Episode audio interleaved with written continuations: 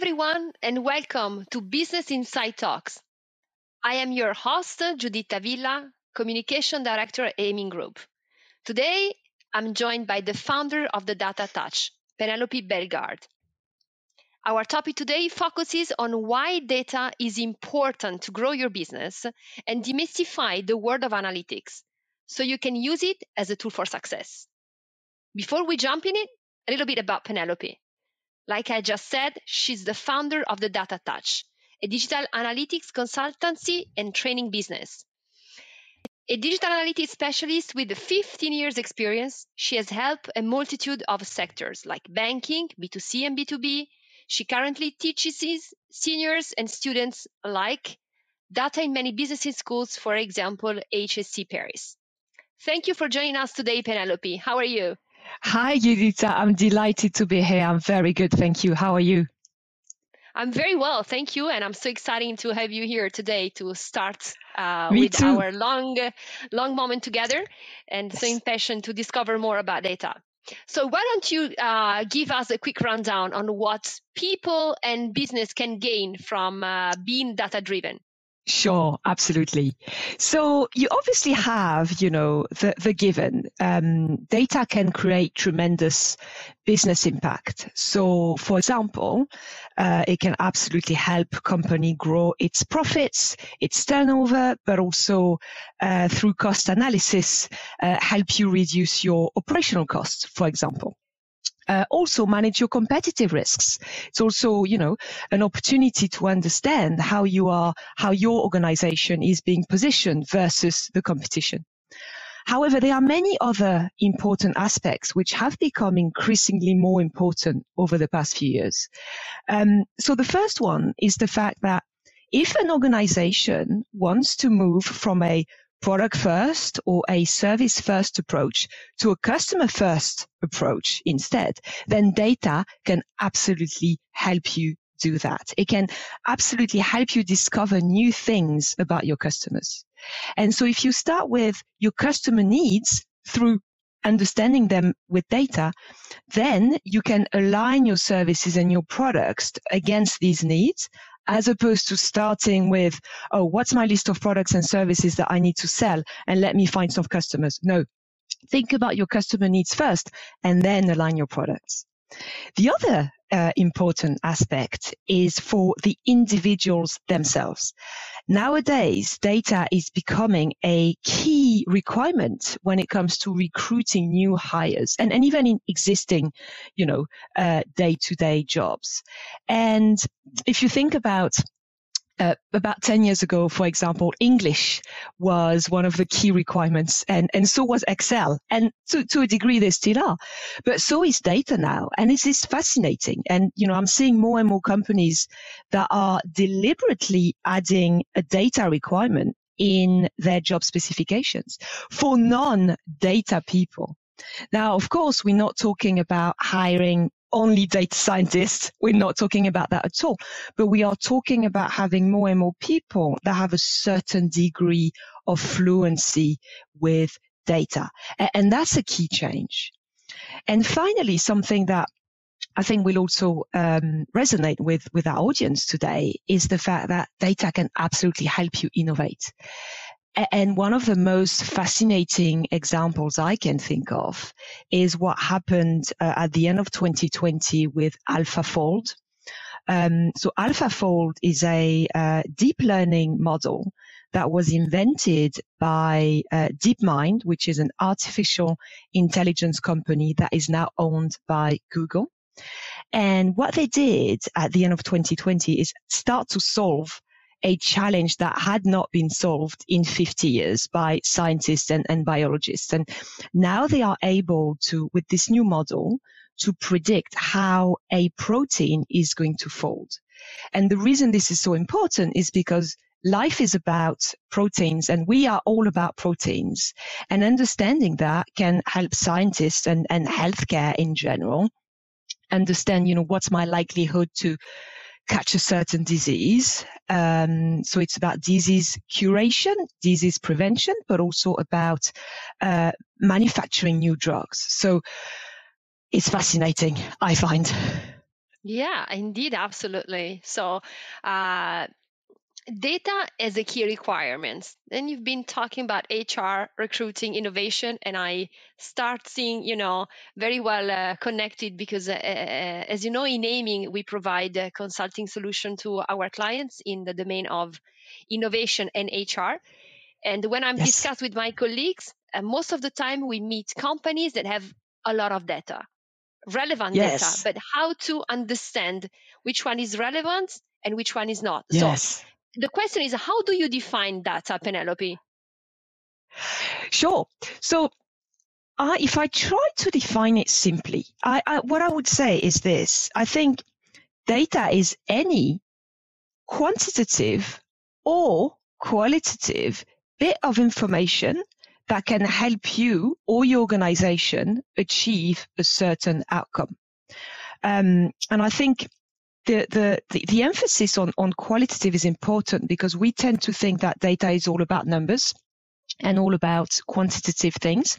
It is absolutely about that, but not only. You know, numbers are extremely powerful. They can tell you what happened and when it happened.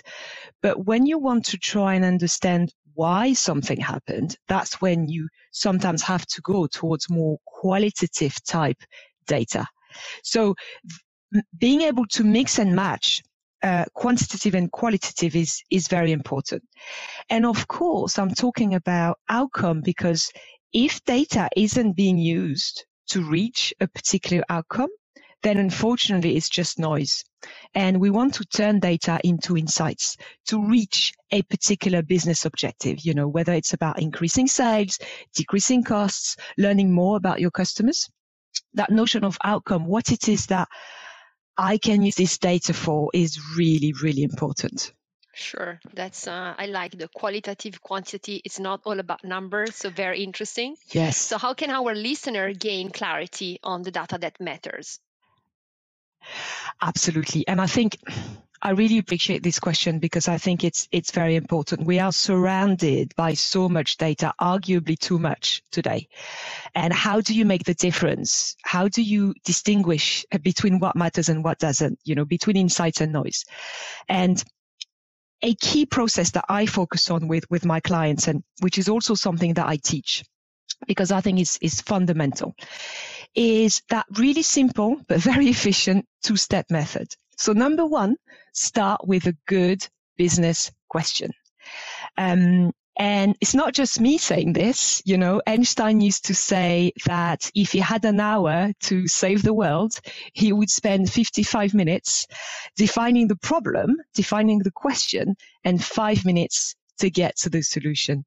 And that's because the more quality time you spend defining your problem, your question, um, the quicker you will get to the solution, and chances are you will get to the right solution as well.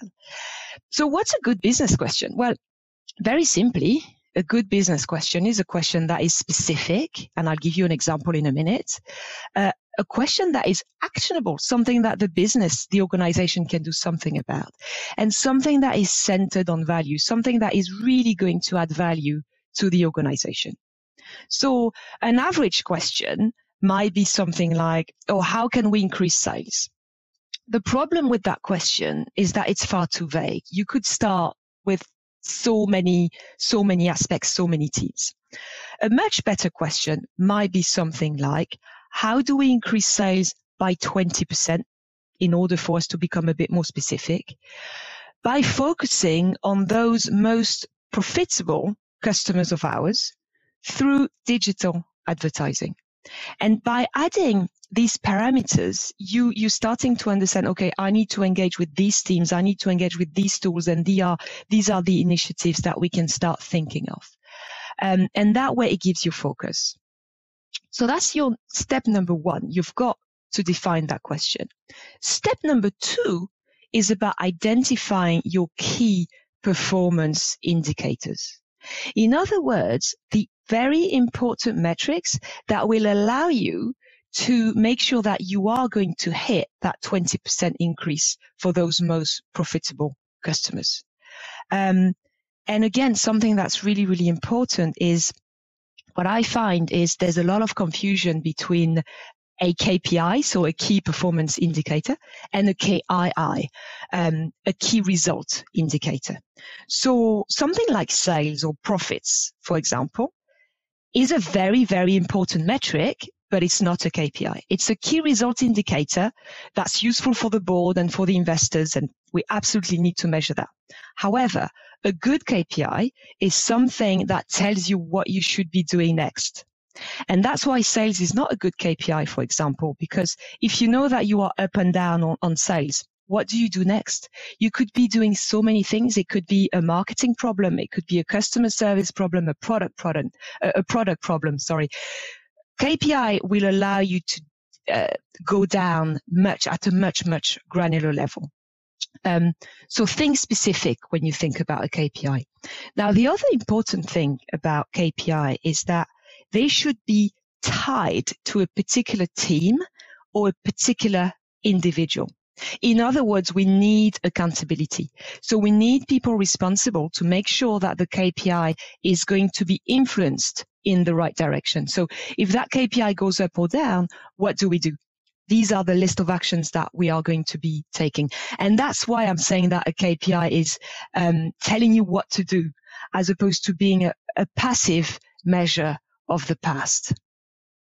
Another important thing about K P I is that you should not have too many, um, because otherwise you are starting to measure far too much and there is no focus. So a, a rule of thumb would be five or ten max, um, and the rest will be useful metrics, which you, you probably won't be reporting on uh, so much.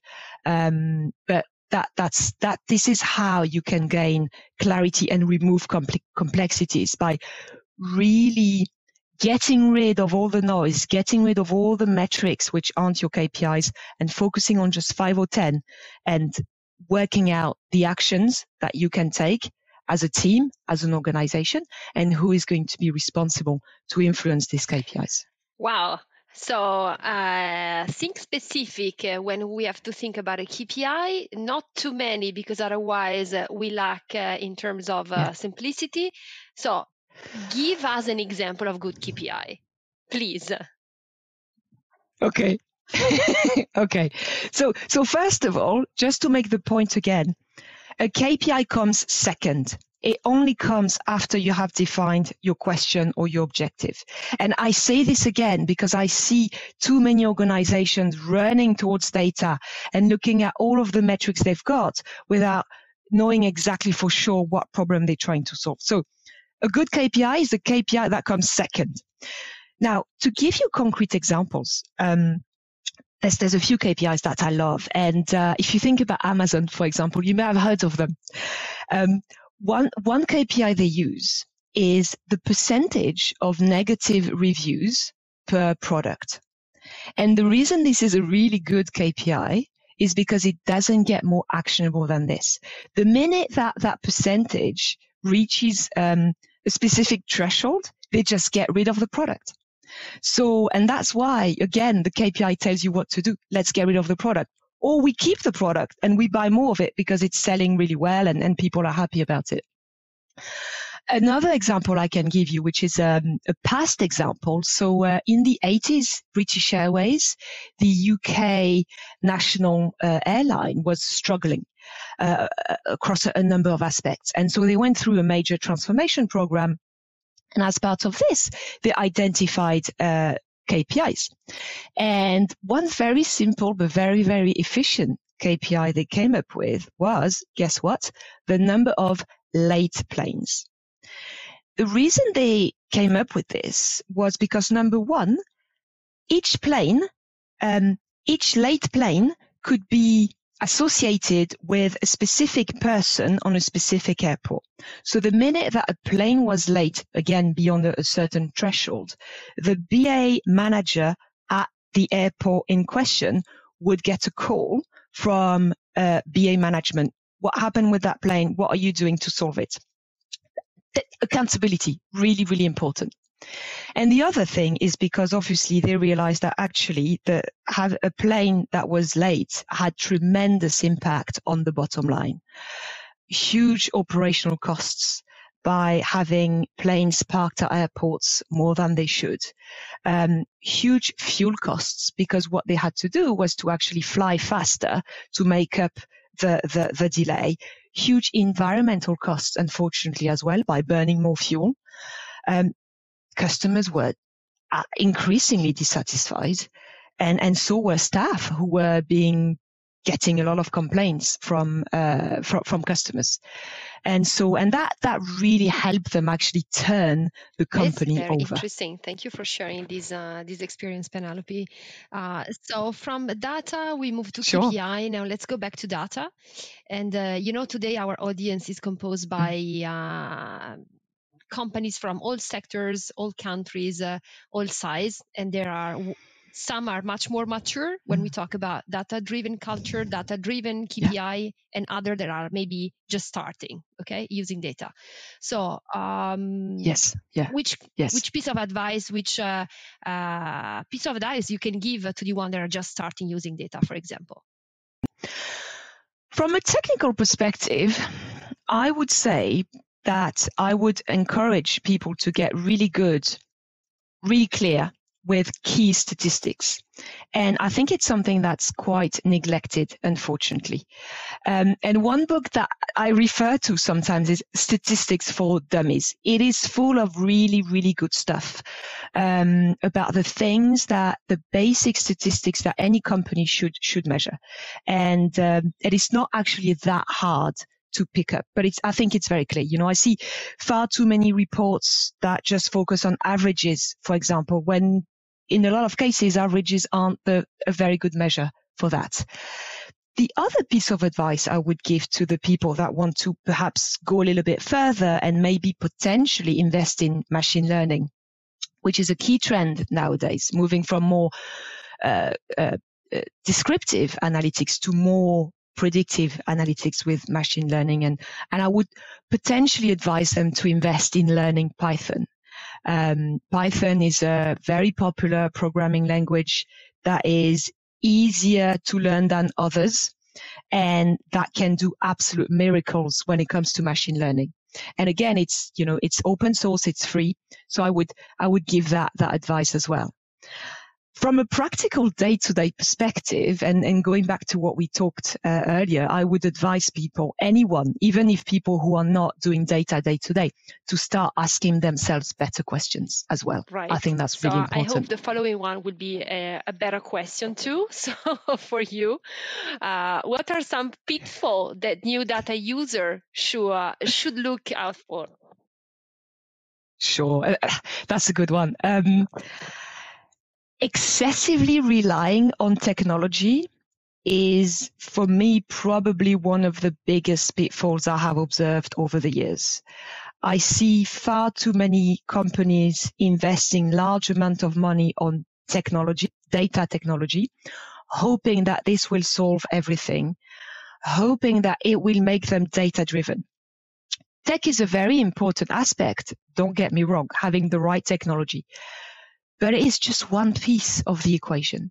If you invest millions in tech and you don't train people to ask good questions, to find insights, then your tech, you know, will be, it will be quite a, a wasted investment, or at least you won't see the benefits that you would like to see. So that would be a key pitfall for me.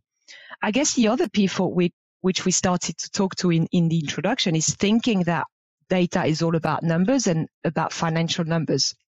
Um, and there are uh, bits of information which are very important, which have nothing to do with financial numbers. So, for example, knowing uh, the percentage of your customers that tend to consume your content on a mobile device can be very relevant for some companies.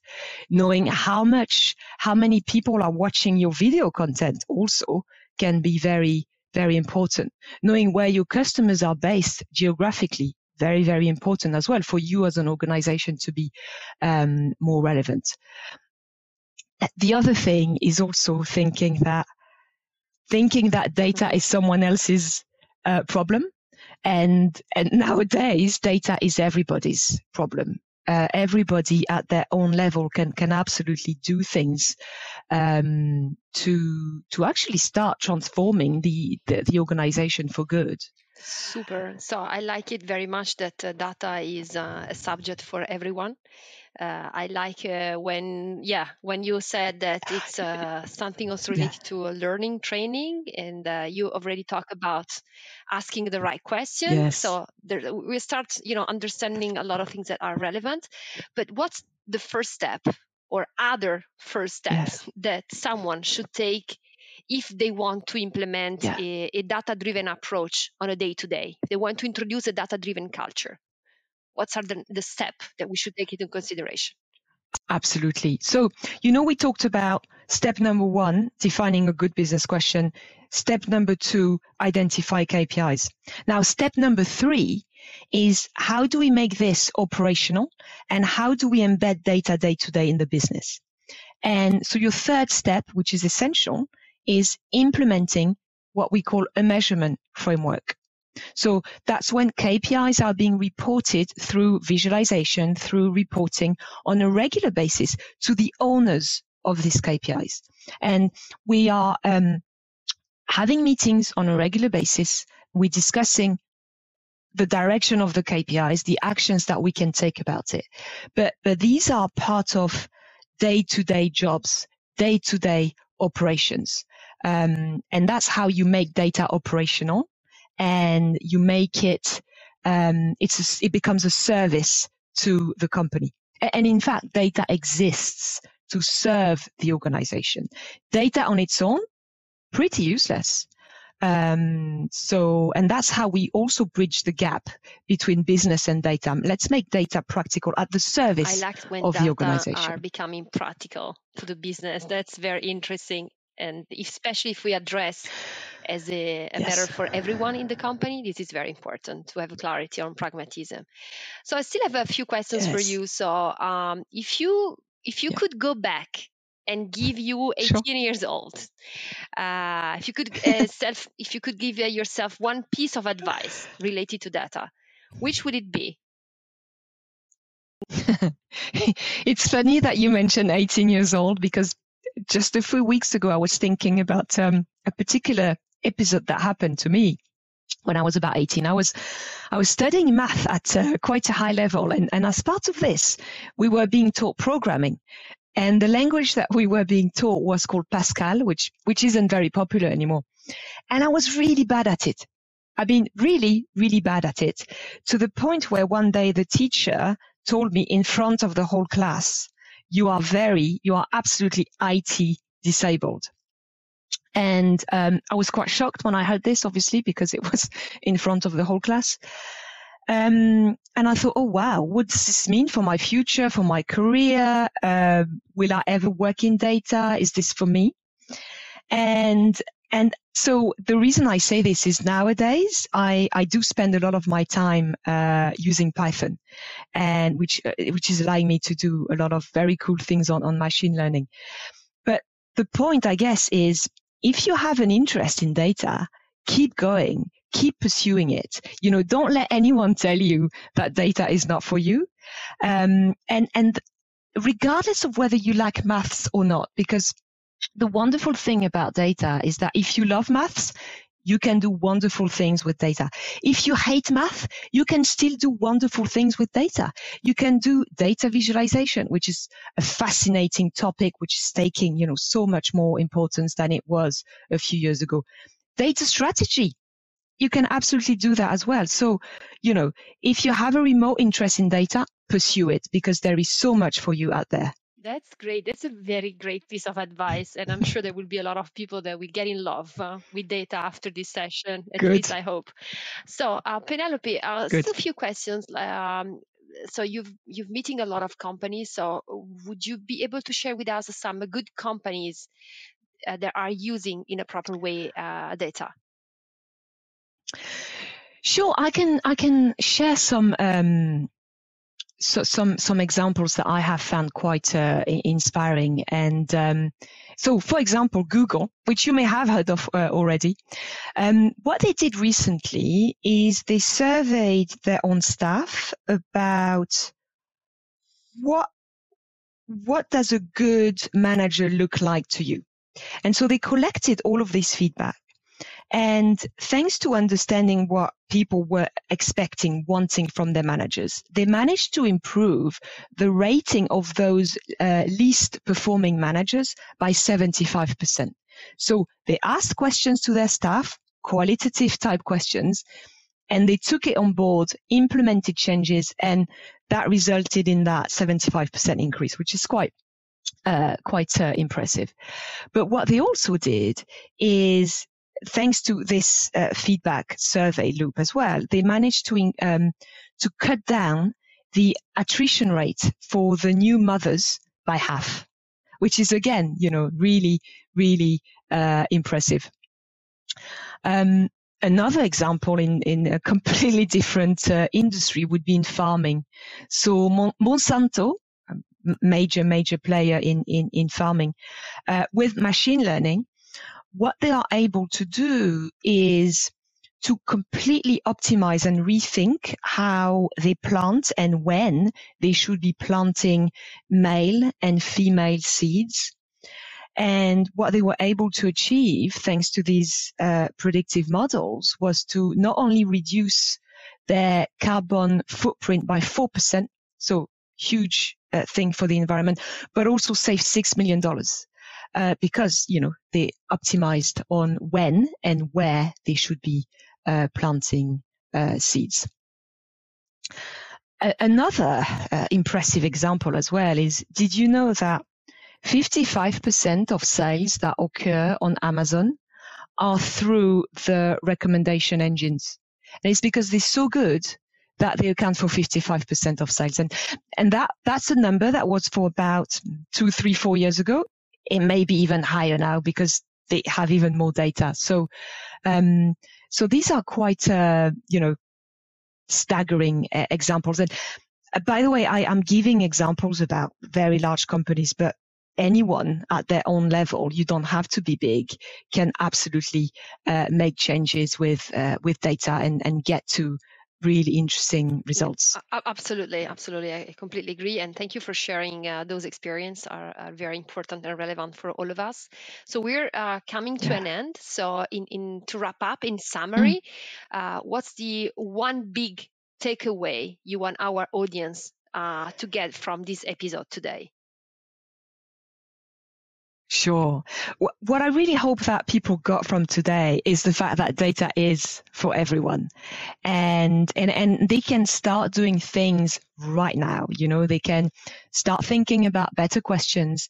They can start thinking about what K P Is um, can we would be relevant for us, for our team, and they don't have to do that alone. You know, why don't you go and talk to your data stakeholders within your business, um, because if you collaborate, that's how you would get to, you know, more, more impactful results. So I would say start taking bites of data day to day, and there is no reason uh, why you could not succeed. Data is, is, is, is very accessible, and there are things that you can start doing right now. That's great. So data is for everyone. That's a solid piece of advice for today, I'm sure. Anything else you'd like to add, Penelope? Um, What I would say is, if someone has an initiative in mind already, a, a data initiative, so maybe it's an analysis that they want to be doing, maybe it's a smart reporting project they want the marketing department or the finance department to have access to, to reports, or, or maybe it's a proof of concept for machine learning. It could be anything. And if you think that this is very overwhelming and you're not sure where to start, think agile. So think about, okay, what can I do in one week? What can I do in one month? Who do I need to engage right now? What is going to be my minimum data product?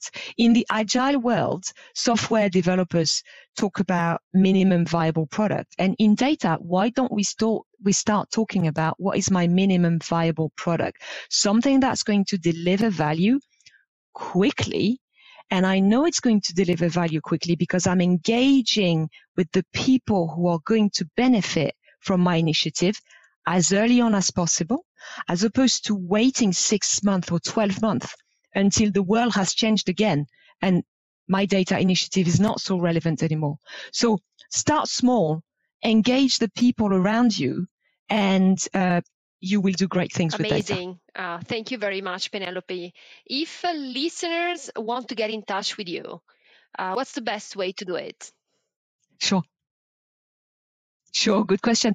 The best way to do is LinkedIn. Um, so find me on LinkedIn, Penelope Bellegarde, and you can message me. I've, I also put a lot of uh, free content there. So if you have a look at my featured content, you can find lots of resources. Thank you very much, Penelope. We are unfortunately uh, out of time. Uh, thank you again for being with us today. Thank you very much. Sure. Again, that, thank, thank you. you Again, it was Penelope Bellegarde, the founder of The Data Touch and The Data Genius. So thanks again for listening to the Business Insight Talks today. Uh, make sure to follow us on uh, Aiming Group website and also the LinkedIn page in order to follow for the next uh, episode. Uh, before we close, I want to remind uh, everyone that uh, the Business Insight Talks are powered by Aiming. We are a consulting company specialized in business performance. Our area of expertise are innovation and tax and H R performance, and we'll be delighted to support you to make your business grow.